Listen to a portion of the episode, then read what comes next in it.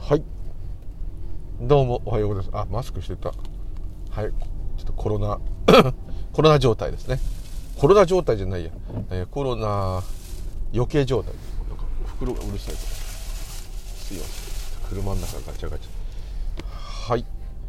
おはようございます。なります。今日は2020年令和2年は3月26日ですね、えー、朝7時半。今自宅付近でここから練馬区大泉学園の方に向かってまいります、え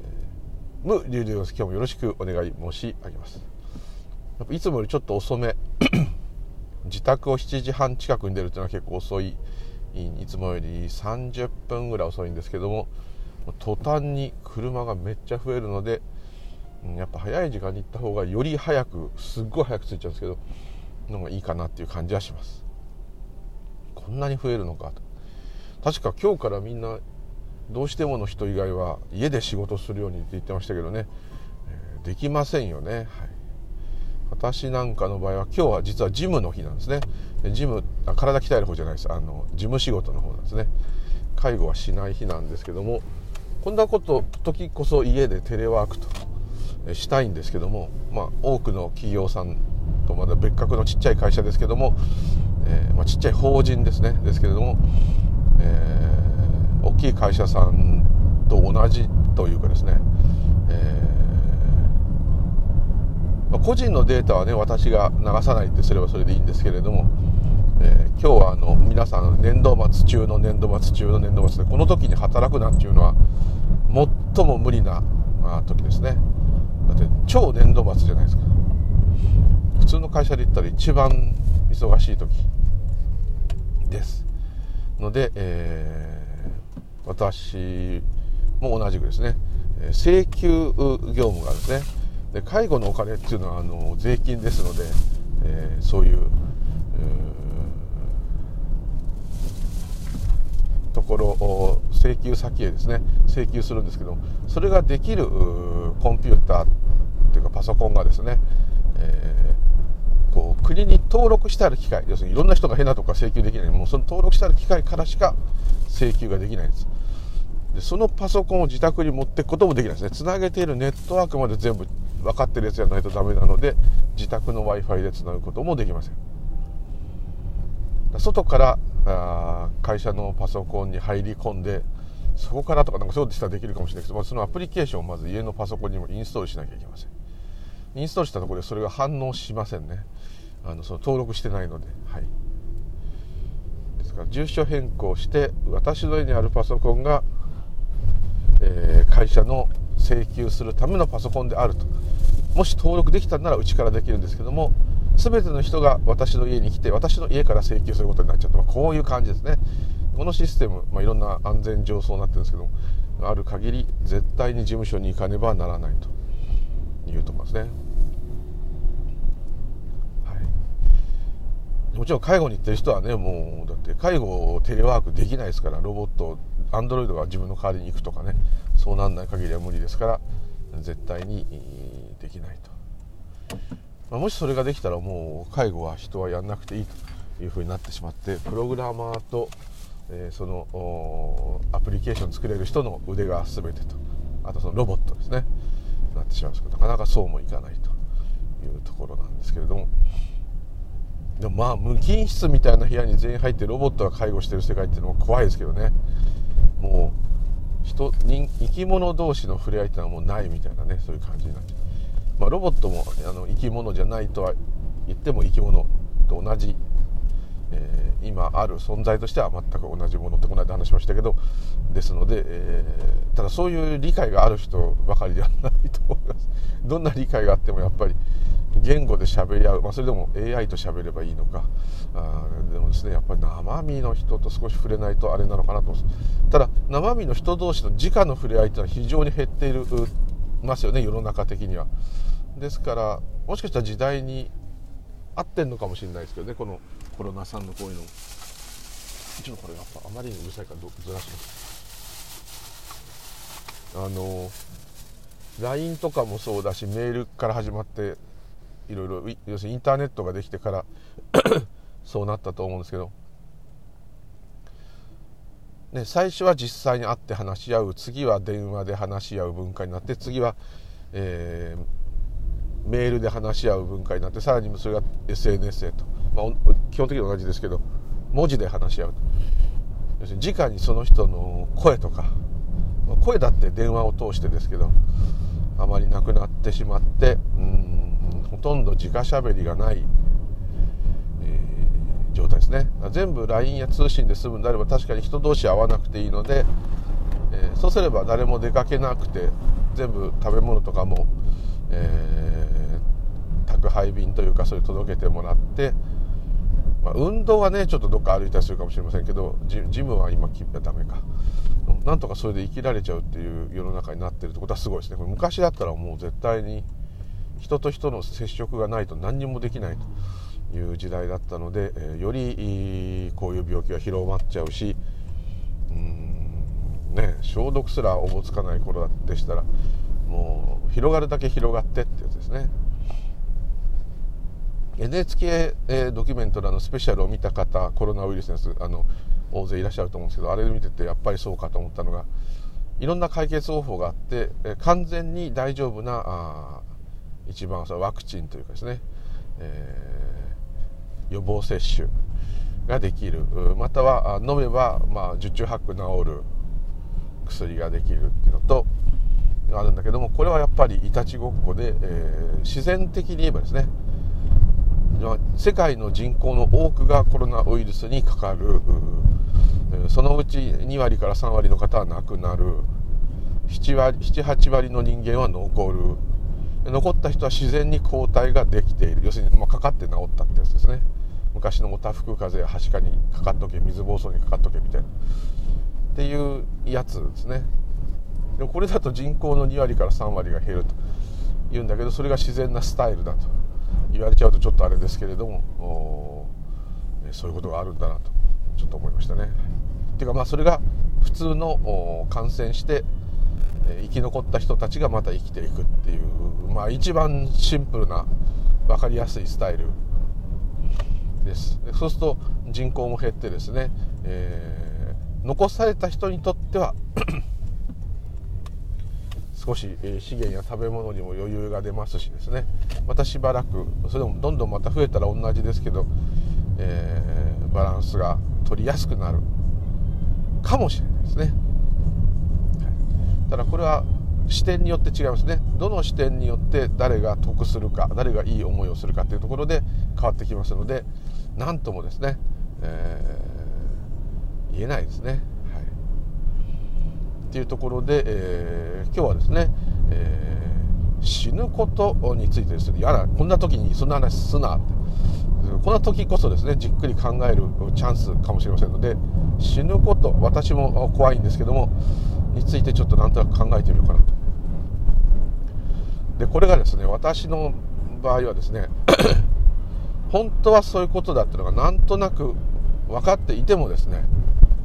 それ以上にですねこの私という存在が強いもんですから要するに我が強いといいますね。欲深いもんですからそいつがですね、えー、邪魔をするわけです。で多分同じ体験をされてもですね私よりずっとちゃんとした方たちはですねもっと深く理解して、えー、そういうものを乗り越えるというかですね深く理解することによって、えー、まあそんなに死ぬのが怖くなくなる。いう風になるんですけれども、えー、ちょっとね私の場合はそううまくはいかないなと思います。はい、とですけど、はい、まず死ぬことっていうことですね。でこれがですね、えー、一つはですねいろんなものを死ぬのを見ますね。人だけじゃなくもう動物動植物にだったら常時見てますね。お料理の魚屋の魚肉屋の肉はもう体の一部になってますけれども、えー、丸ごとってあんまないですけれども道歩いてたって昆虫だって死んでるしたまに鳥や猫が車に離れて死んでたり、まあ、いっぱい死んでますし、えー、まあ、屠殺場に行けとは言わないですけどもあとはあのお葬式に行けとは言わないですけどももうずっと誰かがあ亡くなったりいろんなものがあ死んでは、まあ、生まれと。こういうこういう状態ですね。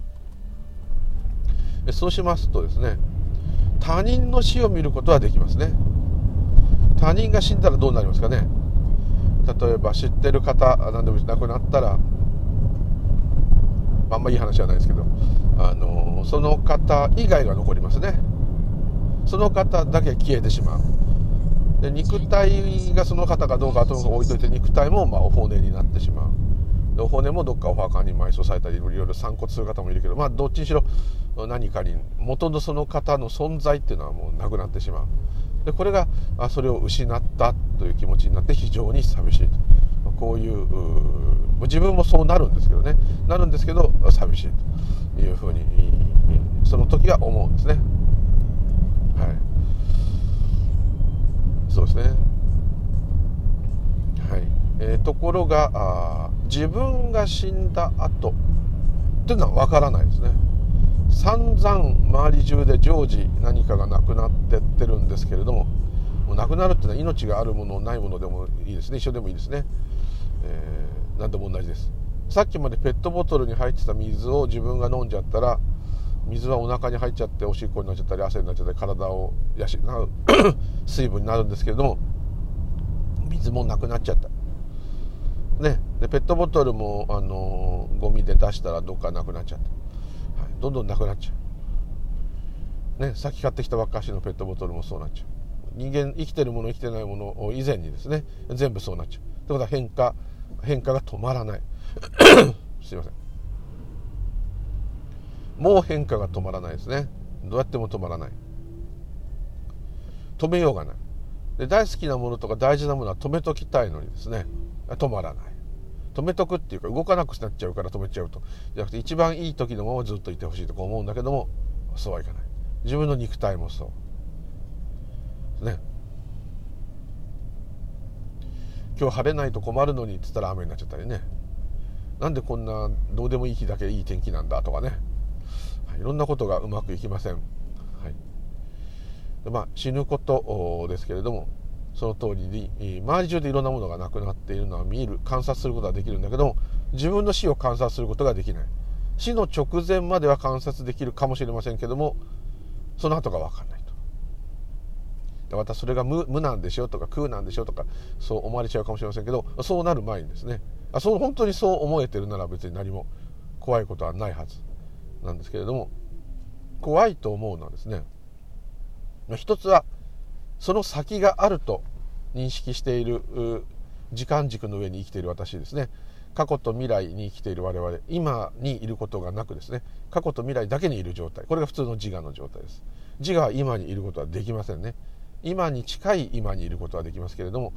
本当の今にいることは自我は絶対にできない。なぜなら自我が自我がいない時が時間のない本当の今だからですね。ですから過去と未来しか生きてないということは自分が死んだという過去があるならば死んだ後っていう未来を必ず作りますね。てか想定します作るというは想像想像しますそうするとまあ天国でもいいし極楽でもいいしいや地獄はちょっと嫌だけどまた何か輪廻するとかまた誰さんの赤ちゃんで生まれてくるとか動物になるとか植物になるとかわからないけどなんとなくその地球の中でぐるぐるぐるぐると。ってことはそのぐるぐるぐるぐるする主体があるということになってしまうと魂があることになっちゃうんでこれはちょっと仏教ではあの間違っているという意見です。確実にある実体のある確実あるものは一つもないというこれが教えですのでそれはえー、目の前にあるバナナが実は腐って違うものに変化していくようにバナナという本当に実体確固たる変わらぬ実体があるものは存在しないっていう例えばバナナでは例えばですねいう言葉もこの死に当てはめてみればですね、えー、魂みたいな絶対変わらないものがずっとあってそれがどんどん変わっていくっていうんであればですねそれ確固たる中心があるということになってしまいますのでそれはこの世界ではないと。なってますのでないからこそ自由に変化して動き回れると、まあ、こういうこととも言えますのでいろんなことが起きると言えますので、えー、そういうものはないとなりますとじゃあ死んだらあどうなるのかということはその死んでしまったもの自体にとってはわからないと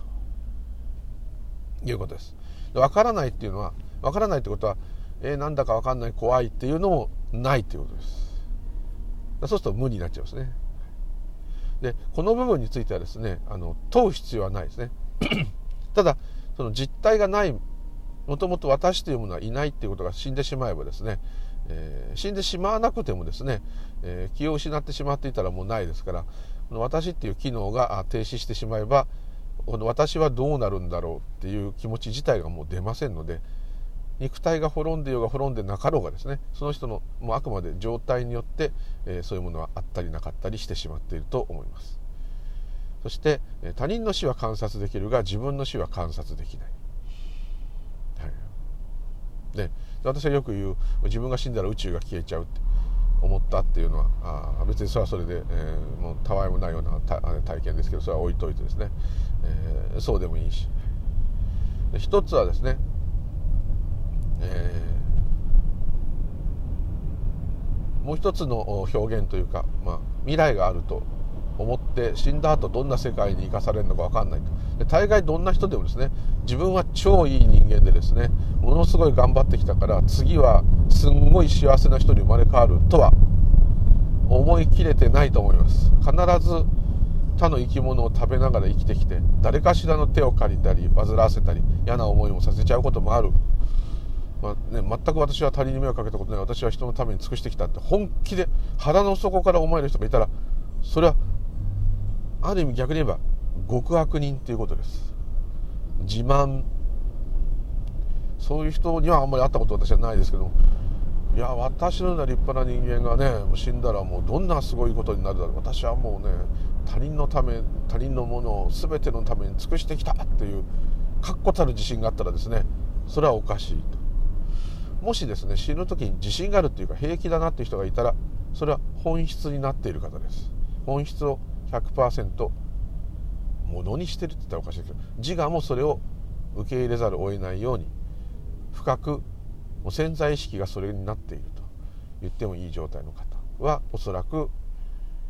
それは痛いとか辛いとか苦しいとかありますよもちろん。ただ死んでいくことに怖いとは思わないと思います。でまた少しの憂いは出ますよ。どんなに欲がなくな欲がないというよりはそういうことの事実を仕組みを宇宙の法則を完全に分かっていたとしてもですね。分かっていたっていうのは知識じゃないですよ。体験として分かっていたとしてもですね、えー、やっぱり多少はですねこうこのように憂いを思うと思います。だっていろんなことがやっぱあったわけですか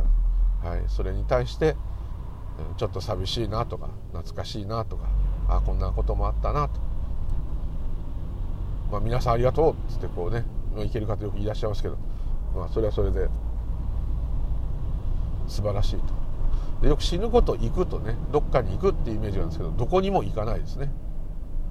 もともとどこにも行けないしどこにも行ってないんですね。これがすごくここはね難しいんですけれども、えー、だ存在してようが存在してないが同じこと極端に言うんですよ。でも存在している状態存在していない状態。じゃあ存在していない時はその人は誰なのってなっちゃうんで存在してない時はいないですね。このいるあるという状態。物も物も物質として存在しているっていうのが存在していることなんだとなればですね、はい、で存在していない時その人はどこ行っちゃったんだっていうのはすでに質問が まあおかしいんですね。存在してる時に A さんっていうと A さんが今まさに存在して生きてらっしゃると。ねとなった時と A さんがいない状態の、まあ、地球というかとある意味同じことなんです。なんでかって言いますとですね A さんっていうのがもともと本当はいないからなんです。これ言っちゃうともうねああそれまたそこってなっちゃうんだけどまたそこです ここはもうだってこれ以上のあれはもうないんですもん言いようが。はいすいません。もともと A さんはいない。でいないっていうのはですね、まあ、人によっては錯覚してるとかそういうの人自分がいると思ってるのはダメなんだみたいな感じなんですけどそういうことではなくてですね、ま、A さんがいるという感覚があって A さんが実際に肉体としてこう一つの細胞の塊として円として起きている状態とその A さんっていう肉体の縁がなくなって滅んで、えー、A さんっていう本当は存在しない自我心精神と言ってもいい。それがえー、その肉体が滅べばですね、もともとなかったもんですから雲のように消えてしまうと。いうことです。でこれがですね、だから今も A さんはいないということです。いたとしても。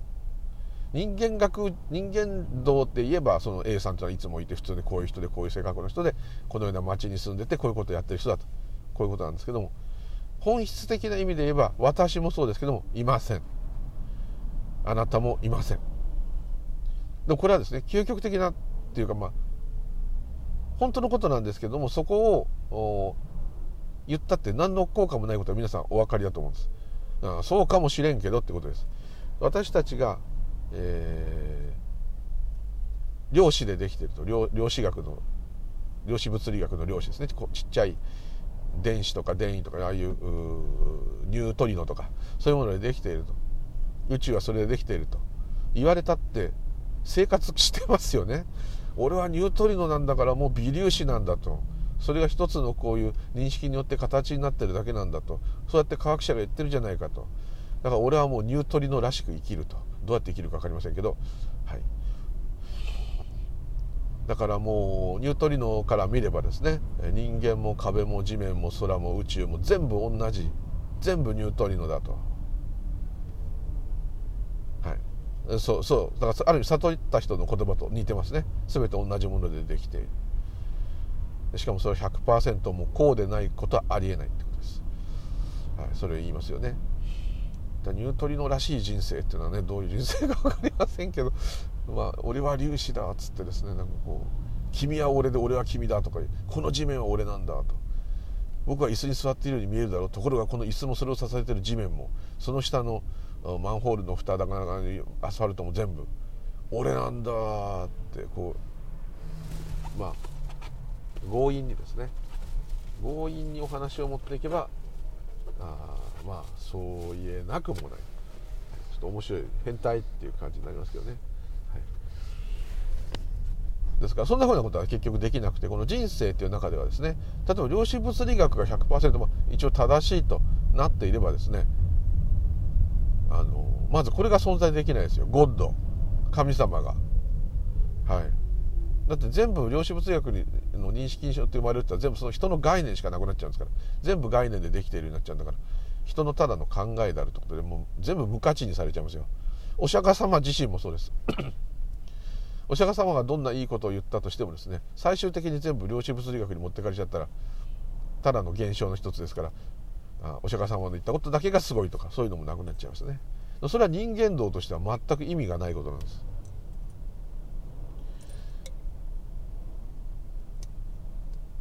ですから例えばこの薬を飲めば絶対にコロナウイルスが100%治るという薬があったとしてもですよ。それが1粒1億円と。3粒飲まなきゃいけないと。3億円となったらですよ。大金持ちは飲めますよ。ですけど一般の人は飲めないでこんなのできたって意味ねえじゃんっていうその通りです。あの内容ができたって自分にそれが当てはまらなかったら意味がないと。その通りです。ちょっとお茶を飲みます。すいません。なんか喉がえおかしい。ですね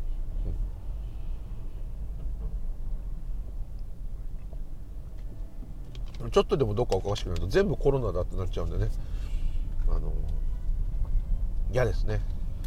本当こんな時も咳する喘息の人とか外行けないですよねこれね。老人性の咳の人も多いんで。一応職場でも昔から咳してる方なんで別に何とも思わないんですけど毎回ですね、え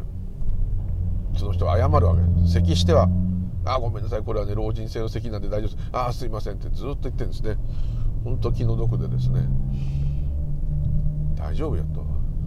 い。だ話が飛びましたね。死ぬことですね。はいまた戻って、はい、だから死ぬことの一つ目としては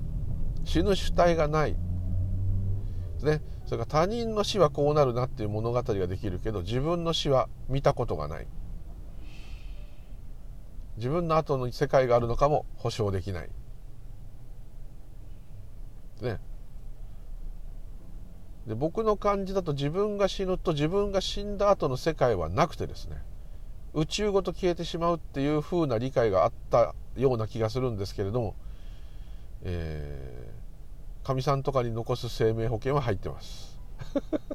生命保険入んない方がいいっていうね、スピリチュアルの大先生もいるんですけど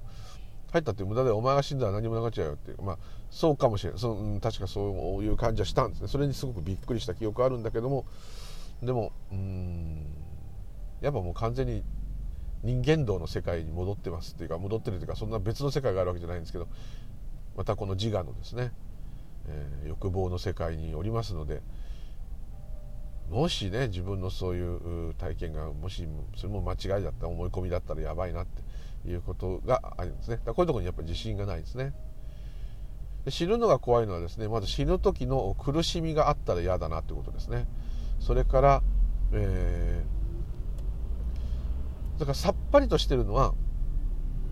えー、死んだ後ですね。に供養を受けなきゃ困るとか、えー、お墓がなきゃ困るとか全くありません。なぜならですねうん例えばですねひいひいじいさん。もう人によってはずっと先祖代々ずっと同じお墓っていう方もいますけど多くの人ではですねもうひいじいさんでも危ないんですけどひいひいじいさんあたりになるとどこに墓があるか分かんないと。特に実家から東京あの地方から出られた方でこっちでお墓買った人なんかもうね実家が兄貴に任せたとか言ってあとよく分かんなくなっちゃったりとかですね。いっぱいいらっしゃいます。ってことはその人たちを供養しないとちょっと何々家一同一同になってるからいいんだと。でその人のお骨は全部全部先祖代で同じ墓地に入ってますかと。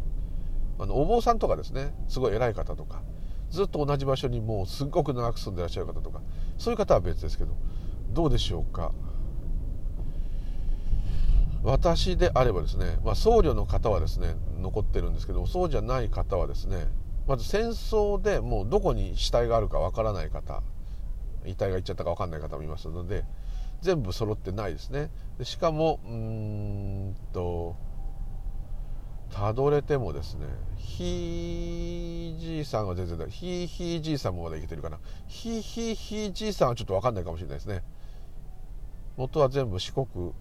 香川県だと思いますけども。か高知県。大昔はそうだったと思うんですけど。ちょっとわからないですね。そうすると何々家先祖代々という感じでやるしかないですよね。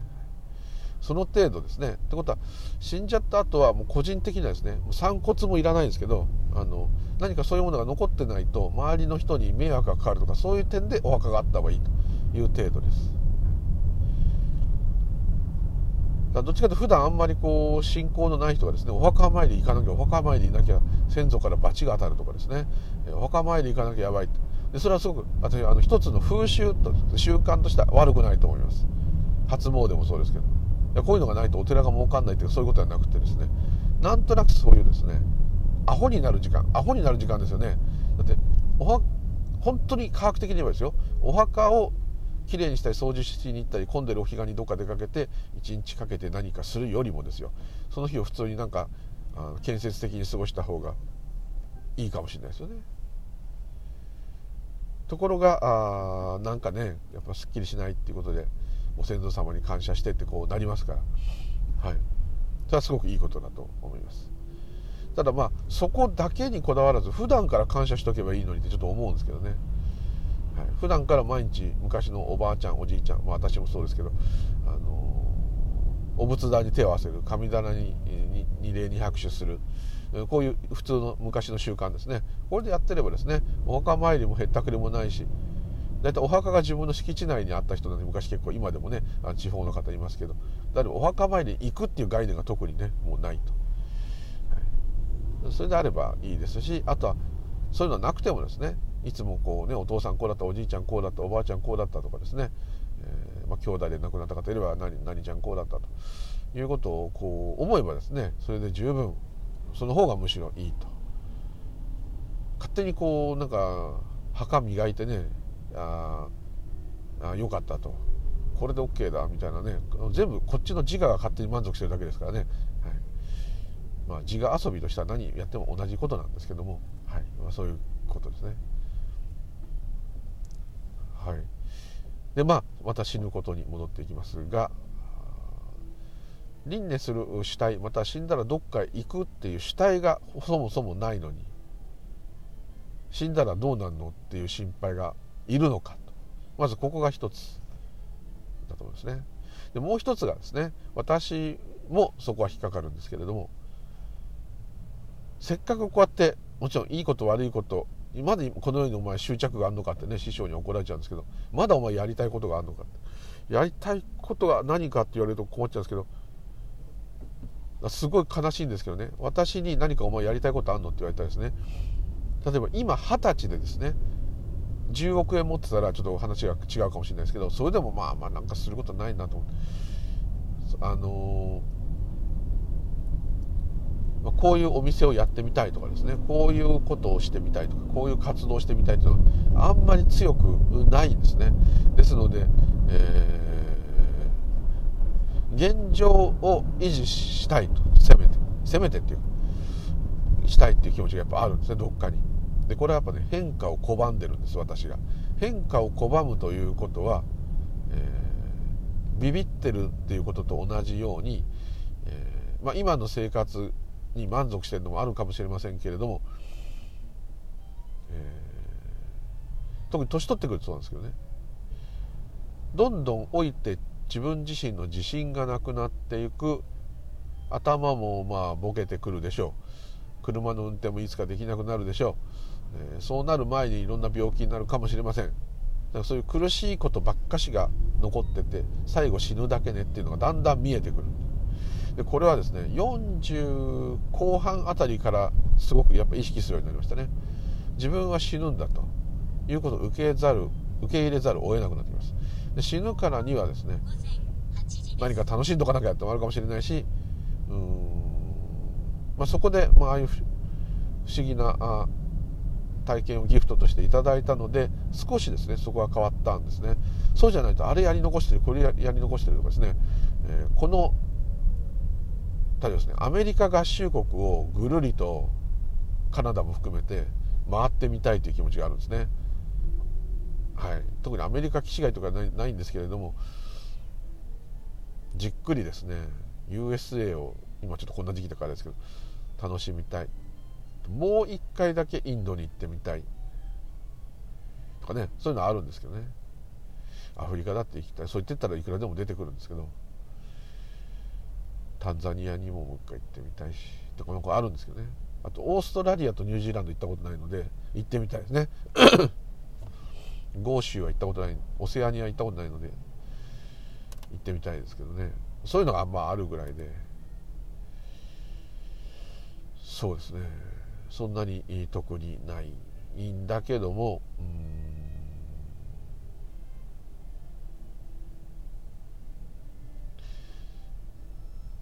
ね。まああとはまあ犬が死んだら嫌だって毎回言ってますけどそれ嫌ですね。素直に嫌です。執着してますからね。嫌ですね。心配ですねいつも。もしかしたら新しいのをまた迎えるかもしれませんね。その耐えられないんでね。で仏教的にはあんまりね動物を飼うっていうのはそのそんなにいいことじゃないんですね。あの、まあ、保護犬を救うとかいいかもしれませんけどあんまりいいことじゃないんですね。ある意味こう自然を自分の利益のために利用しているというふうな取り方をする方もいますのでまあその本当に保護でねあの殺されちゃうような犬を引き取って飼っているっていうんであればまあそれはともかくとして。本当に純粋にただ犬が欲しくてっていうのはもう欲ですからね。あんまりいいとされませんけど、まあ、そういうのもあるんですけれどもそういう面倒くさいこともちょっと置いといて素直にそういうものと別れるのは辛い。でみんな別れるのは辛いっつってんだけどお前だってお前自身と別れんのにさってこうね、いなくなっちゃうくせにってこうよくね師匠なんか言いますけどなかなかそうはではいかないんですけどね、はい、特にお子さんがいる方たちはですね、えー、自分の命がその次の代に存続していくと。まるで自分がずっと生き続けるというような感覚になるもんですから余計に執着が強くなって当然です。自分の産んだ子だからとかですね自分の血が入ってるからまさにそこです。自分が死ななくなるような気がするんですよ。孫までいるとさらに安心するのはお俺は当分死なないなって不思議なですね。動物の中の本能にある自分の DNA が残っていくっていうこのですねところに満足するんですね。だから大勢の孫やしゃ孫を囲まれると往生するとかよく言うのは私はもうこれだけ種を残したんだからっていうのはもうまさにお魚があのスケソウダラがタラコからタラをいっぱい産んでそれがまた海でいっぱい増えていくっていうのと同じようにですね無意識の中にですね、え、自分の記録というのかな。そういうものをずっとこう残していくと。あでもこれももうあれですよね。確か1000年戻ったら全員親戚になっちゃうんですよね。だからまあ それはそれでいいんですけど。はい。人間が多すぎてダメだなって。言ってるんだけど日本は少子化で大変だっつって子供を作れって言ったりですね、えー、その反面、えー、アフリカや人が増えすぎてこれじゃ食べ物がもう地球からなくなっちゃうよってね言ったりですね。まあ本当に勝手なことをいろいろ言ってるわけなんですけど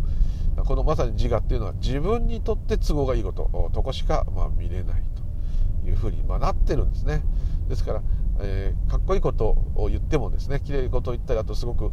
奉仕活動をしたとしてもですねそれがしたいという欲が出たからやってるだけであります、それが本当に純真無垢かっていうとそういうことはあんまりまあないというふうに思います。はい、あまた死ぬこと話がついちゃった。はい、ですね。まあ、まあ、とにかく周りのものがどんどん死んでいくのは見えるけど自分が死ぬのは見れない。ね、で自分というものは本当はないんだって分かっていればあ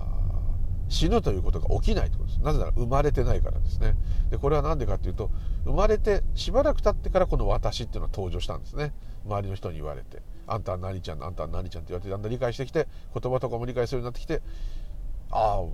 私は何ちゃんかってこうなってから何ちゃんをずっとこうやってやってきたわけですねですからもともとあなたは何ちゃんでも誰ちゃんでもなかったわけです。死ぬ時も誰ちゃんでもないし、えー、何ちゃんでもないのにもう頭の中100%私は何々人の何々オスオスじゃない男の何歳のこういうことをしているこういうものですと。いうことが100%これが私になってますのでに私でしか生きてないということですね。私じゃない生き方なんかないわけです。ですからこの私っていうものはある時赤ちゃんの時はなかったんだけどちょっと経ったら存在してきた私っていうものが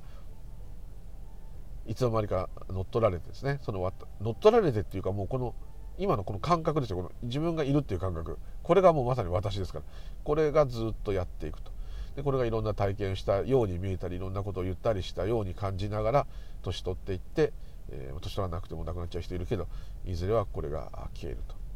でこの私が消えるんじゃないですよ。私っていうのはもともとないんですから消えるも消えないもないわけです。ですから肉体はあるんですよ。肉体っていうのは変化しながら一つの細胞の塊としてこうあるんですけれどもあのこれはだんだんあの DNA から出る命令が古い古い体を作れっていう命令が出るもんですからだんだん衰えていくんですけども、まあ、古くなっていくというよりは新しい命令が出なくなるって、まあ、これがある意味寿命 DNA に刻まれている寿命ですね。だからよくあのがんになりやすい人とか DNA で調べると分かっちゃうっていうのはそこですね。もうそういう若干こう設計図が設計用のデータが中に入っちゃってるんですね。でそれを書き換えちゃえばもうがんにならないしあとまあ年取るような老けるような命令が入ってるとこをいじっちゃえば若返っちゃうかもしれないと、まあ、そういう研究ずっとしてますね。それですね前言ってたあの186歳基本は。で次のなんかいじると200何十何歳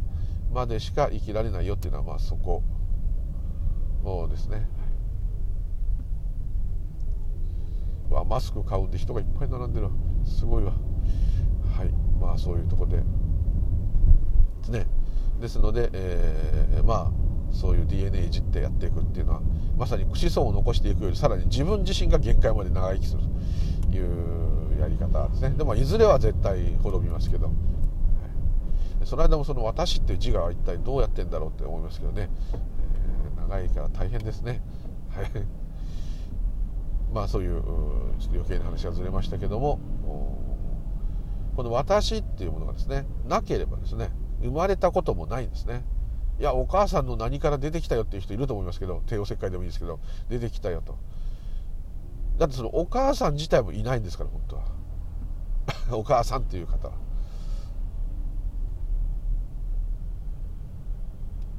そういう大きな変化があるように見えるからそのいう現象に見えるだけですね。これすごくね理解するの難しいと思うんですけどいつも言っちゃうんですけど雨が降ったり風が吹いたりですね。星が光ったりですね。太陽が昇って降りたりですね。地球が回ったりすることと、えー、赤ちゃんがそうやって出てくることと同じことですね。もっと言ってしまえば赤ちゃんがそこにいるってことと、えー、コンビニで買ったサンドイッチがそこにあるってことと同じことです。それはサンドイッチである。これはお母さんが生まれた尊い赤子であるっていうところは人の考えです。人の感情です。感覚です。宇宙から見た事実としては風が吹こうが赤ちゃんが生まれようがサンドイッチがそこにあろうが同じことです。ただ起きて変化していく。赤ちゃんは大きくなっていく。サンドイッチは食わなかったら腐ってしまう。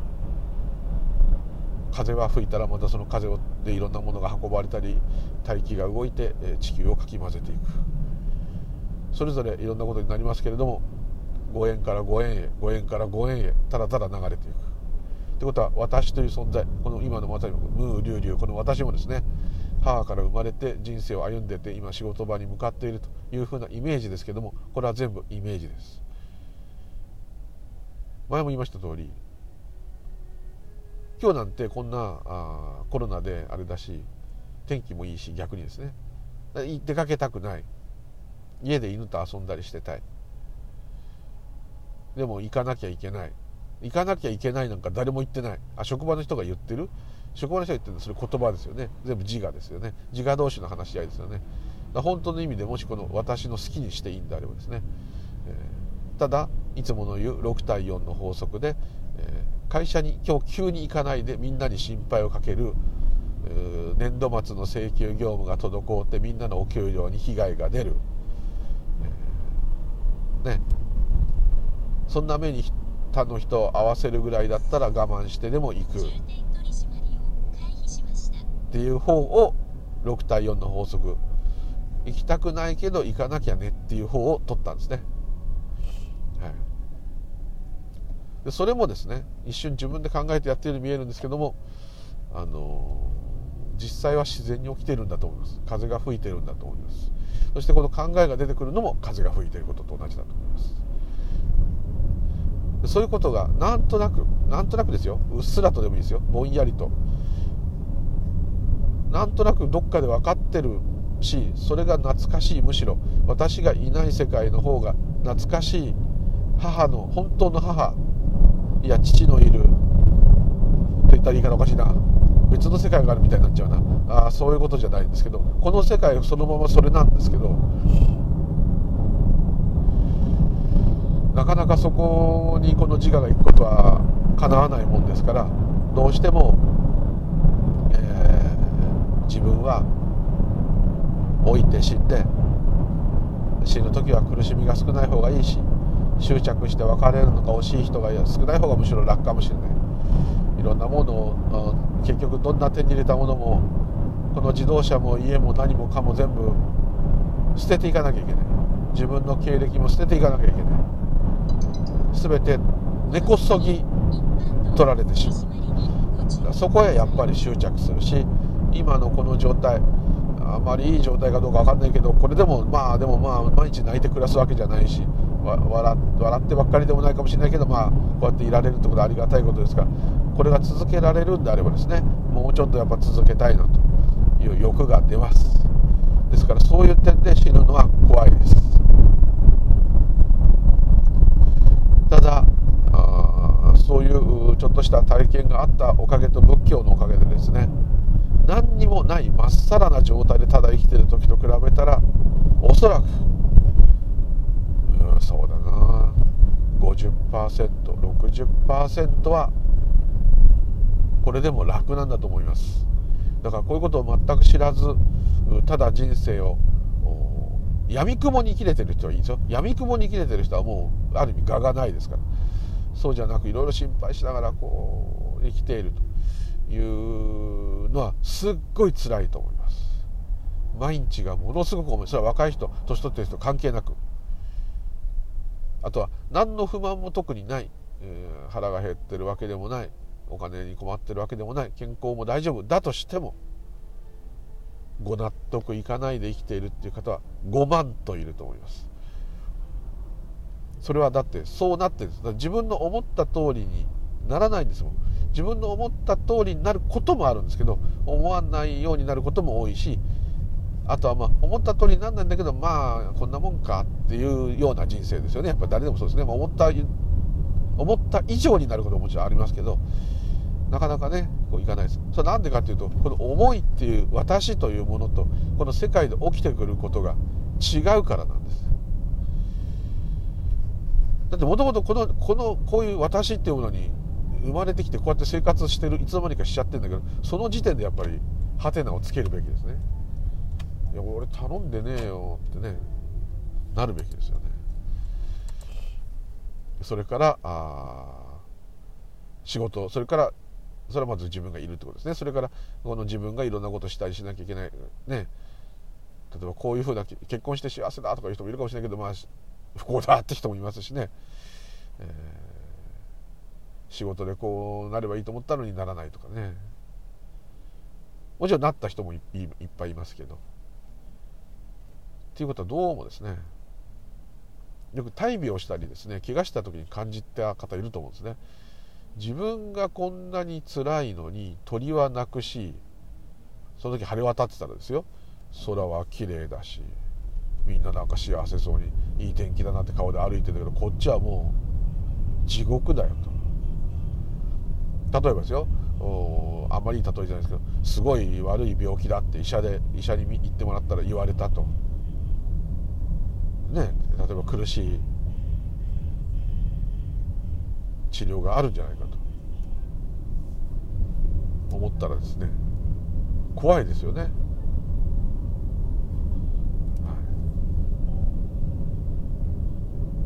ですからそんな時病院から出てきたら病院の外歩いたら青空でみんな楽しそうに歩いてる姿を見たり鳥が鳴いたりそういうのを見ながら自分は下を向いてねやばいすごい病気になってしまった。どうしようって。ねちょっとすごい嫌な例えですけど。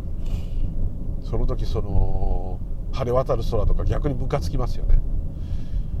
全く自分の人生を助けてくれる人なんていないじゃないかとかですね。こんなに澄み切った素敵な日なのにですよ。自分は何でこんな私だけひどい目に遭ってんだと。つくづく思うと思うんですよ。それはもう全くですね自然がバックアップしてくれてないっていうかですねもう神も仏もないと思う瞬間だと思います、まあ、そんなひどいことじゃなくてもですねそういうことは多々あると思うんですね。転んで足打っただけでもですね痛いなこんな今ここで足こんなすりむいたらやばいなもう背広が破れちゃったじゃないのスーツが台無しだとかですね冷えこんな格好で会社行けないやどなんでなんで火だってなるじゃないですか。でパッと見たら周りでねカップルはイチャついてるわね。すごいレストランでうまそうなもの食ってる人がいたりね。目の前には高級会社が泊まって気取ってる人がいたりね。すごく気候が良くてなんで俺だけってまたこう。まるで慈悲も何もないかのような。はい。でも人って面白くてですねそのすりむいたおかげで今日余計な仕事やんないでいい。お前は足痛そうだから今日はいいよ来なくてってなってなんか楽だったとかね、えー、その時まあこんなことあんまないかもしれないけど大丈夫ですかって来てくれた女の人がすごい綺麗だったとかですね。何でもいいんですけど。なんかあると今度はそれをいい方にね結局あれはいいことだったってねこう思っちゃったり。本当に勝手なんですね。事実は転んで膝をすりむいたっていうことだけです。まあ膝っていうのもすりむいたっていうのも考えですけどまあそれ置いといて。不思議な世界です。優しいんだかひどいんだか。こうつかみにくいですよね。いい思いさせてくれるならさせてくれりゃいいのにダメになったりね。あと怖いぐらいいいことばっか続いたりね。本当にですね、えー、どうなってるのかさっぱり分かんない。その通りでどうなってるかさっぱり分からないんですね。そうすると結果こうなってくると思うんですね。じゃあなんでこんな世界があるんだよと。それは永久に分かりません。それはブッダでも分かりません。あったとしか言いようがもうないというふうになっています。それを科学者がビッグバンからとか説明したって全然納得いかないですよね。ビッグバンからボーンっつって細胞が起きてこうなって植物が起きて生物がこうでって言われたってどうそあそれはそれで面白い。話としては面白いですよ。あそういうふうに進化したんだとか。そういうのは面白いですけれどもあの本当の納得するね。なるほどそれで私は今ここにいるのかって。には持ってってくれない。あそれで私の人生ってこうなんだ。とは持ってってくれない、はい、どんな科学の答えを聞いても出てこない。ならどうしたらいいかと。お釈迦様のようにですね。それはもう分からないことなんだから尋ねる必要はないと。でも分からないことっていうのは尋ねたいですよね。それも欲なんですけど、まあ、それが探求心になるんですけれども。だから本当に分かることはないんだっていうことが分かれば探さないですね、はい、そこに行ってるってことです。お釈迦様はそういうのはアホで分かんないとかそういうことじゃなくてですね。分からないことを探求する必要はないということが分かったんですね。だから本当にこれは分かりえないことなんだということが分かったんです。ちょっとすごいおかしいんですけど。この数字は絶対割り切れないというのは分かったとかそういうのと同じっていうか絶対に無理だと。努力したらどうなるとかそういうこととは全く違うことなんだということが分かったと。そうすると納得がいくわけですね。そうするとなぜ私はここにいるのかって問わなくなります。だって分かんないんですからそしてこの私っていうその私がいるのかっていうその私ではないですね。お釈迦様が言ってる私っていうのはなぜこういう変化する世界があるのかっていうことについての疑問。この私っていうのはないっていう結論が出てますので、えー、お釈迦様としてはそこはもう完全にでこの私っていうものがない認識するこの私っていうのは本当はないんだと。思った瞬分かった瞬間に宇宙ごとないんだと。あ全部本当はないのが本質。ないけどあるんだ。こういう世界が。だこの世界はないようだけどあると。あることとないことは同時であると。いうことで色即税空空即税式と。こういうとこです。これが分かることによって私はいないってことが確実に分かればですね、えー、誰が生まれて誰が死ぬんだよって話になっちゃうわけです。そうすると死の恐怖がまずガクッと減りますね。はい。で死の恐怖は何だっていうことはこの私がいると思い込んでいる思い込みが一番。次はその私が苦しい辛い痛いかったら嫌だなって。でこれはお釈迦様でもそう思うと思うんですけど、え、それがでも誰が痛いのっていうことが分かるだけでも、え、少しそういうものは軽減する。さらにですね、え、全てが同じもの全てしかないんだっていうところが分かればですね。私という個人が亡くなった時点でそれは同時に分かることなんですけども分かりますので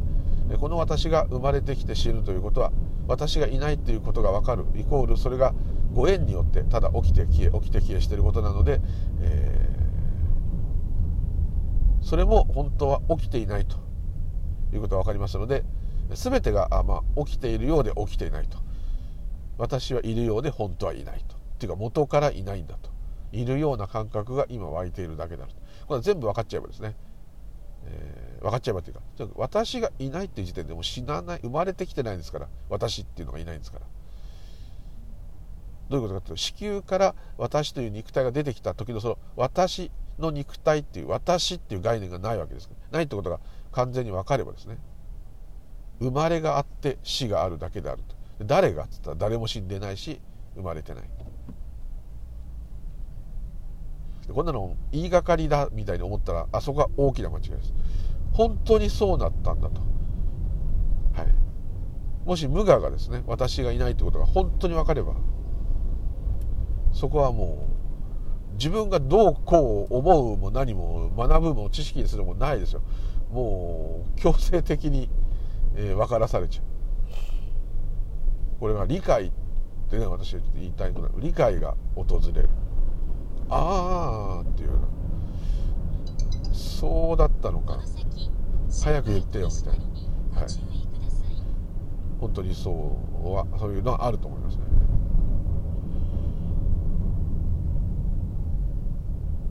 すごく不思議なあもちろんあれなんですけども。でもですねでもですね私のようなこういう中途半端者はあ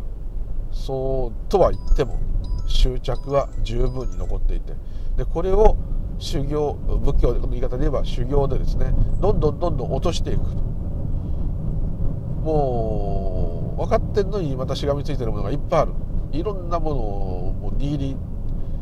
離さない握って。そういうのも山ほど私はあります。でこういうのもちょっとちょっとずつ削いでいく。で削いでいけば削いでいくほど楽になる。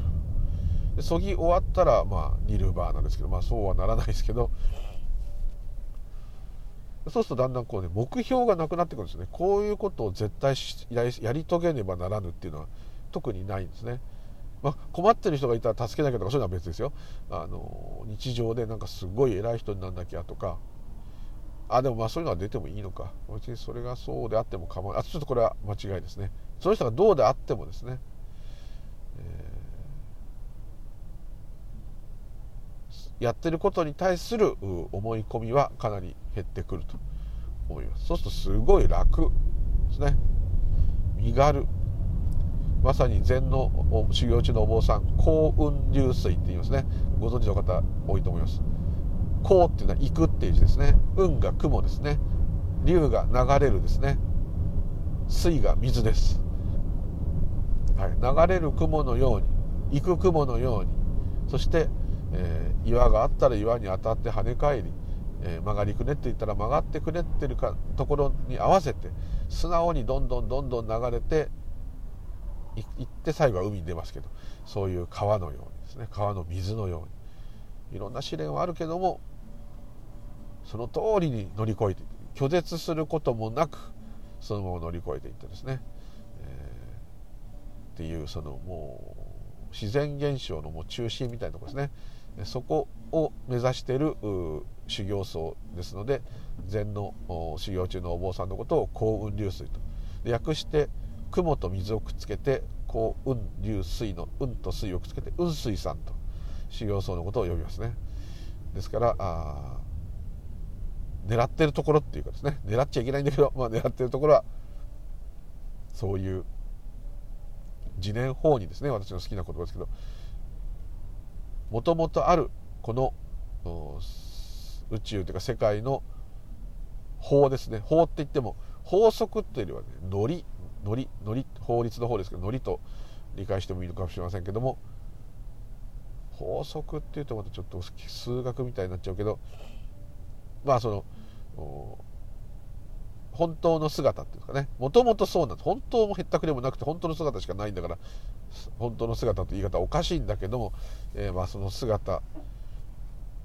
のままに生きると。いうことを目指している。と言ってもいいかもしれませんね。またふるさとへ帰る人たちですね。もともといた故郷へ帰っていく人たち。雲水さんそうかもしれませんね。そうするともともとそうだったのにしばらく忘れてこの人生という旅をしていたものがですね旅の途中であれ？僕は何を探して旅をしてたんだろうと。ああもう帰ろう。家に帰ろうと、まあ、外人でもホームってそのね故郷のこと言いますけどホームへ帰るっていうことですね。だからまだあの旅行先、ね、人生で言えば旅行先みたいなもんなんだけどやっぱ実家へもう帰るみたいなそういう感じじゃないですかね。で帰る場所もなかった。まさに今ここのこの場所今これが故郷でありホームであったと。分かっている人が各社と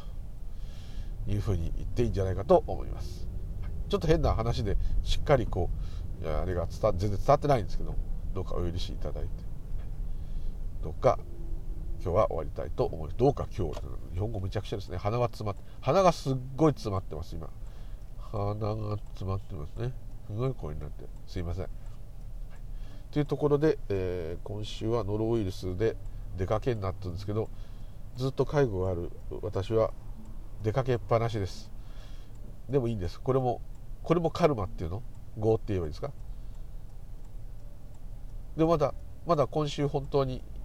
その現場に行ってないんだからまだ起きてないですね。未来の予測をしただけですね。でこう言っていくとどんどんどんどんスピリチュアルが面倒くさくなるのでこの辺で終わりたいと思います。